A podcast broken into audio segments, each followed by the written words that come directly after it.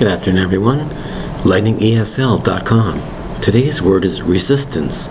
R E S I S T A N C E. Three distinct syllables. Resistance. Now, the word resistance has been used in many, many contexts. A good example is water versus electricity.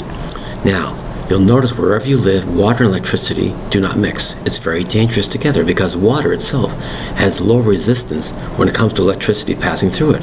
So if you're nearby, example in a washroom or in the kitchen, and electricity is, is there, be very, very careful. That's why water and electricity should not be very close together at all. Good example of resistance is physical resistance. We have an immune system in our body. Disease comes along, whatever it is. Our body puts up a good fight. That is our resistance. There could be a physical resistance. For example, let's say all of a sudden there's a lot of problems or war issues, civil war in your city or town. Soldiers appear.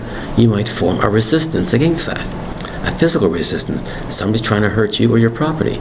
You might put up a certain resistance. R E S I S T A N C E.